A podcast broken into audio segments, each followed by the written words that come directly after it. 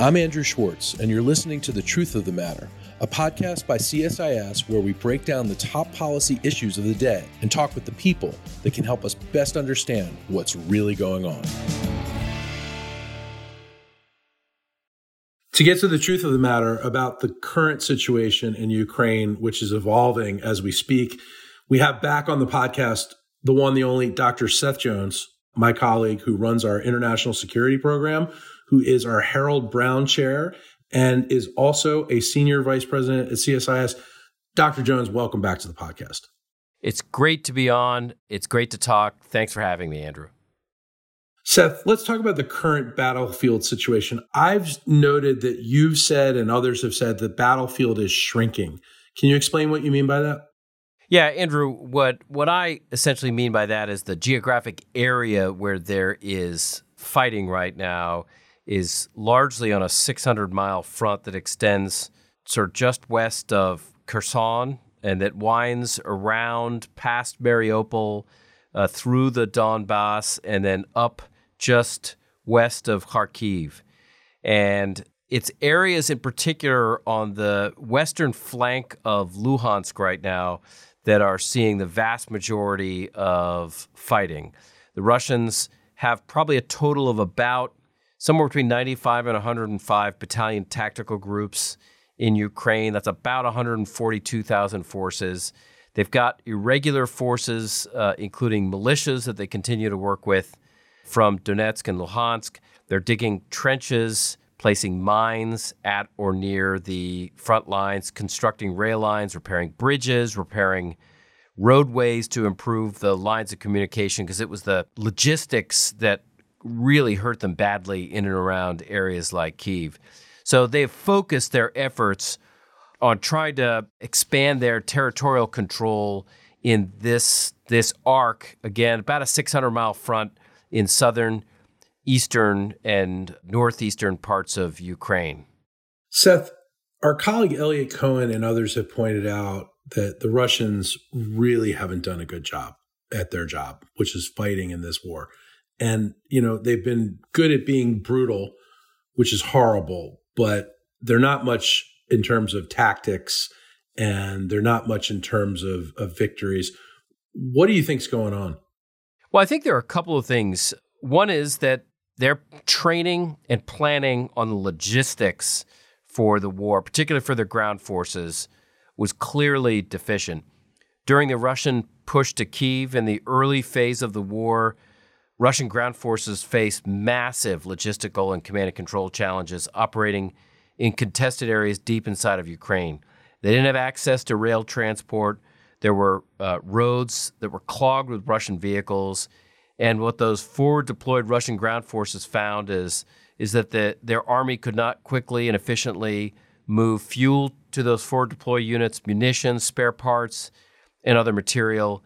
The Russian Air Force also ran out of long range precision guided munitions, such as laser and satellite guided bombs. So, I mean, that's a key part of the Russian military campaign right now, what they call reconnaissance strike complex.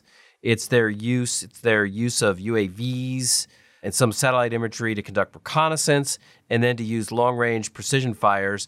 Well, their logistics problems meant that, you know, they had an ins- insufficient supply of precision guided munitions. They ran out. They ran into broader industrial uh, based limitations. They couldn't replenish expended munitions when they occurred. The sanctions that have been put in place by the West have limited their act- access to some technological components of Russian weapon systems that they had gotten from the US or the British markets.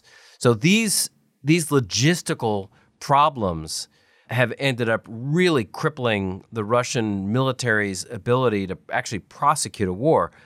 There are at least two other issues, big problems that the Russians have had. A second is uh, they just went in with too small of a force, particularly with a population that has risen up against them. And they haven't been able to control much territory with the size of the force they've had. They haven't been able to block Ukraine's western borders and prevent the supply of foreign weapons systems, fuel. I mean, the lack of a blocking force in the, the western Ukrainian border with NATO countries has been strategic in its impact because it's just allowed so much material and help to come in.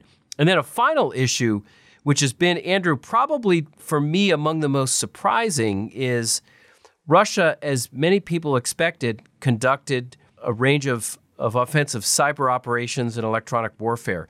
The goal was to blind Ukrainian command and control, threaten key critical infrastructure for a prolonged period. And we did see a little bit of that early on. We saw destructive wiper attacks on hundreds of U- Ukrainian government and critical infrastructure. But what did we see in response? Microsoft stepped up and aided directly with cyber defense. We saw Elon Musk and Starlink step up and provide low Earth orbit satellites, facilitate the internet and internet connections, including for the Ukrainian government. NSA and U.S. Cyber uh, Command uh, provided direct assistance to the Ukrainian government.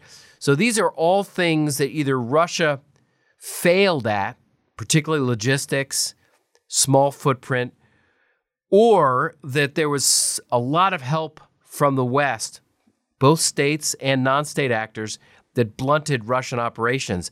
When you combine all that together, you get a, a generally failed primary objectives for Vladimir Putin. Seth, it, it seems to me that the United States and the West have been pretty impressive in their assistance to the Ukrainians without losing a single life, without putting any NATO or United States military boots on the ground. What do you think about the performance so far and how has it really helped Ukraine? Well, so far, Andrew, the West, including the United States, has been very impressive at providing military, economic, and diplomatic assistance, including actions like sanctions. On the military side, it's been sustained military assistance to the Ukrainians, including a lot of items that they've asked for and have needed javelins, stingers, NLAWs, anti tank guided munitions, various types of UAVs, howitzers. These have all been used recently in some of the frontline fighting. In addition, the sanctions continue to escalate against the Russians, and that includes businesses in the West, McDonald's, Starbucks, and a range of others that continue to pull out and have made essentially a long term decision. They are not doing business in Russia for the foreseeable future. And then, even diplomatically, the way that the West has provided assistance and given an outlet to uh, President Zelensky in the US Congress, in the Bundestag, in the House of Commons, at Davos, in the UN. It's just it's it's been a tremendous support and now with the introduction, likely introduction of Sweden and Finland into NATO, the NATO club is expanding. Probably not to Ukraine, but it will be extending to Russia's borders with Finland. Certainly not anything like Vladimir Putin expected when he started the war in February? Well, let's talk about Sweden and Finland for a second. It certainly seems like they're going to join NATO relatively soon. And that has got to be a problem for Russia's Vladimir Putin. I'm told right now in phone calls between uh, Vladimir Putin and Swedish and Finnish officials, the Russians have remained relatively calm in the face of what is likely to be an expansion of NATO to more territory on Russia's borders. I mean, there have been some challenges with the Turks. NATO officials, including U.S. officials, are fairly confident still that they can work through those issues. They have to deal with what they consider to be Kurdish terrorists and, and support entities operating in the uh, Nordic countries. But if those issues can be resolved, and it looks like at this point they're probably going to be resolved, then Russia will be in a very different position. And I think, you know, for the moment, there's not really much the Russians can do. They're tied down in Ukraine right now. They can rattle their sabers a bit on the nuclear side, for example. They could forward deploy warheads to areas like Kaliningrad between the Baltic states and Poland. They could possibly conduct an underground nuclear test that would certainly get the attention of a lot of countries. But the Russians are in no position to invade Sweden or Finland, conduct long range strikes against them. I think what the Swedes and Finns are most concerned about until they become NATO countries probably is more threats in the gray zone, disinformation campaigns, possibly subversion or sabotage, targeting fiber optic underwater cables, you know, general offensive cyber operations. Those are the more likely threats rather than conventional or nuclear ones uh, to those states right now. So, but I, I do think, Andrew, the introduction of, of Finland and Sweden is likely to trigger a much more concerning longer term trend. And that is, I think we really do have an iron curtain that has slowly moved eastward over the past couple of months, and it really, I think, is being constructed right now from the Russian Finland border through the Baltic states down through Poland. There are a couple of kind of no man's land countries like Ukraine, Moldova, and then, you know, with the Russian Chinese cooperation right now, that that curtain may very well go down into Asia. So that's the sort of long-term worry here is that uh, the tension and competition and even the possibility of conflict will only increase over the next couple of years. So while Finland and Sweden really benefit from becoming beefed up European militaries, we've got an awful lot to worry about beyond that because Russia will figure out some way to counter it by encroaching on Asia. Is that right? That's right. Exactly. And so, what happens as Russia and China watch all this? I know Russia and China are currently engaged in military exercises. You talked about the competition. Tell me what you think that equation looks like. Well, I think what the U.S. has tried to signal this week with President Biden is that the U.S. would defend Taiwan in a war with China. And I think what's important, bring us back to the Ukraine theater, is that the West remains uh, tight in cooperating together to support the Ukrainians, that assistance continues, that the defense budgets of European states continues to rise. They're buying more equipment that will be useful in deterring, and if they have to, to fight the Russians from F 35s, fifth generation fighter, to air defense systems, including some of the frontline states like Finland is going to have to think very seriously now about uh, missile defense, sitting so close to Russian uh, air, ground, and naval forces. I mean, isn't everybody in the region, whether it's Ukraine, whether it's Finland, Sweden, aren't they all going to want their own version of the Iron Dome? Well, I don't think most countries are going to be able to afford the Iron Dome, especially when it comes. I mean, the Israelis only have to worry about, you know, much less sophisticated missiles and standoff weapons coming from Hezbollah and some Iranian proxy groups operating in Syria and, and to some degree Iraq as well. But the Israelis do not have to worry yet as much about a first world nation or or some something uh, a nation that aspires to be that, like the Russians do with long range strike. I mean the even, even the Iranians don't have the precision guided strike capabilities that the, the Russians do. So, yes, I, it would be Iron Dome on steroids, which would be awfully expensive. And frankly, based on the proximity of frontline NATO states to Russia, like literally on the border, I don't think there'll be any way to stop incoming ballistic missiles, certainly not hypersonic missiles. You're really banking on deterrence and ideally also extended U.S. nuclear deterrence. That's what's going to save you in the end. Let me ask you about the calls for Ukraine to possibly cede territory to Russia in order to end this conflict. Henry Kissinger mentioned this at Davos this week. Others have mentioned it as well. Tell me your thoughts. Well, it's a serious issue because what the Russians are doing in territory right now, again, sort of north of Crimea, snakes around the Ukrainian Russian border up up to the Kharkiv area, is they have deported or in some cases tortured and executed pro Ukrainian civilians and encouraged ethnic Russians to remain. They've also replaced Ukrainian officials with handpicked pro Russian officials. So, for example, Vladimir Saldos, the former mayor of Kherson, is now the head of the Russian picked regional military civilian administration in Ukraine. So, he's a Russian picked individual. He's announced that the area, quote, will become the Kherson region of the Russian Federation.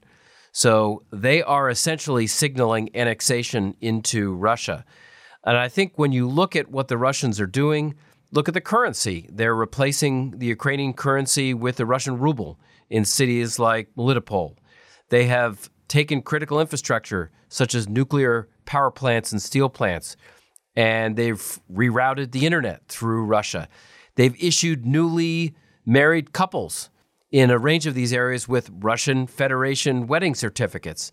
They're now flying Russian flags, not Ukrainian flags. They've they've erased or painted over Ukrainian symbols on the sides of buildings.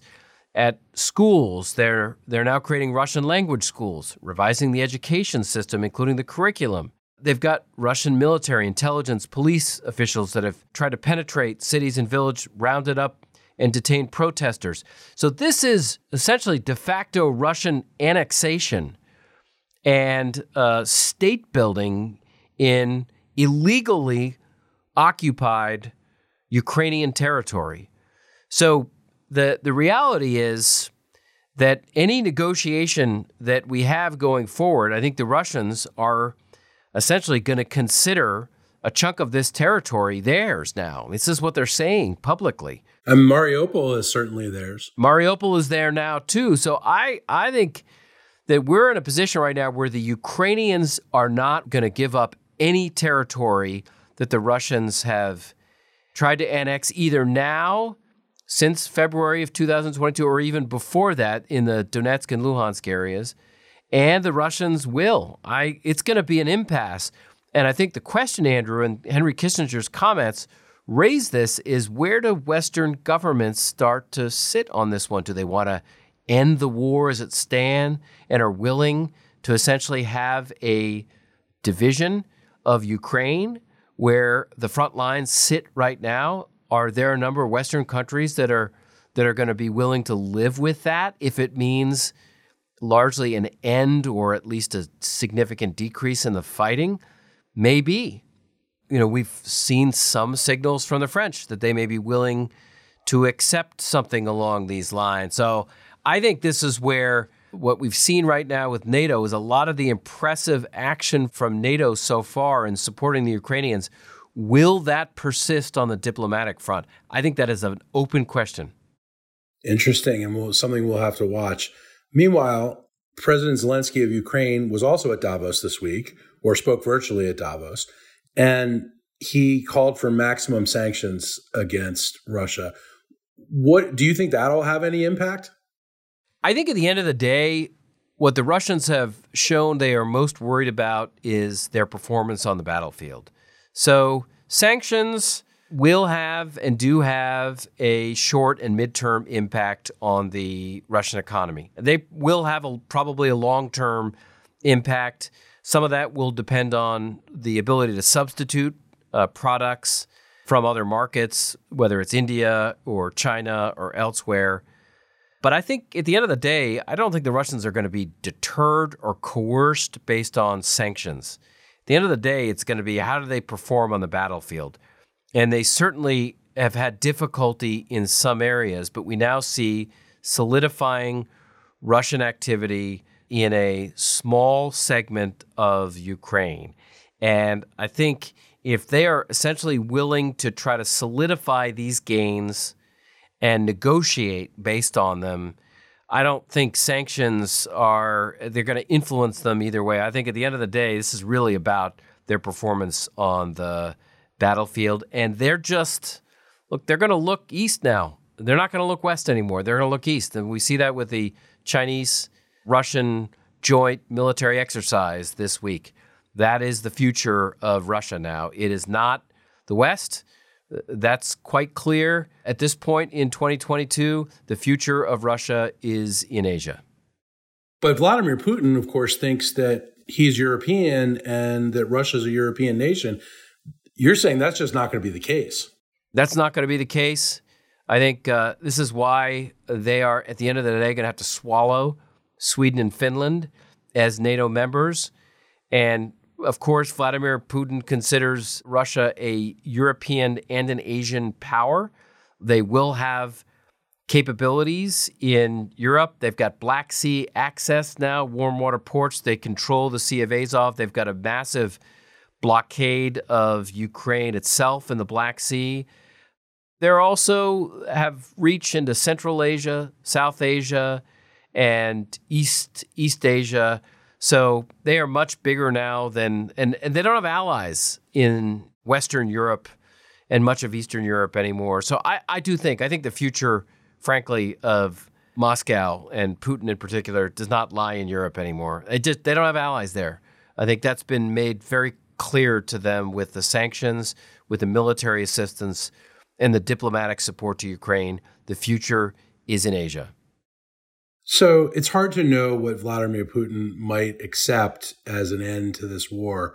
He certainly hasn't offered any off ramps, but if the Russian military continues to sustain these kinds of losses that we've seen and continue to be embarrassed on the battlefield, you know, what is the the prognosis for them? Are they just going to continue to get beat up and and swallow their losses? I mean, how much longer can the Russian people sit by while their kids are dying?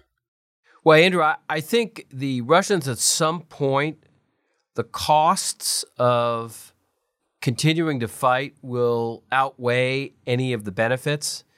And the Russians do have contiguous territory under their control. So they could cut their losses now and essentially control key parts of southern and eastern Ukraine. And that may be enough of a win for Vladimir Putin's Russian population for the moment that they can put a strategic pause the way the way they did in 1996 during the Chechen War, focus on rearming, rebuilding, reorganizing, improving logistics, training of the Russian uh, ground forces, air forces. The Navy's actually performed reasonably well in the Black Sea despite losing the flagship vessel, the Moskva, but really focusing on the air and ground units. And then just essentially treat it as a frozen conflict and then go back at it in uh, a year or two or three years. That is a viable option. And in fact, I increasingly believe that that is the direction they're likely to head is cut their losses at some point sooner rather than later for the moment because they've got contiguous territory now in Ukraine. Seth Jones, thanks so much for these insights. A lot to think about here, and we'll have you back very soon. Thank you very much, Andrew. If you enjoyed this podcast, check out our larger suite of CSIS podcasts from Into Africa, The Asia Chessboard, China Power, AIDS 2020, The Trade Guys, Smart Women, Smart Power, and more. You can listen to them all on major streaming platforms like iTunes and Spotify. Visit csis.org slash podcasts to see our full catalog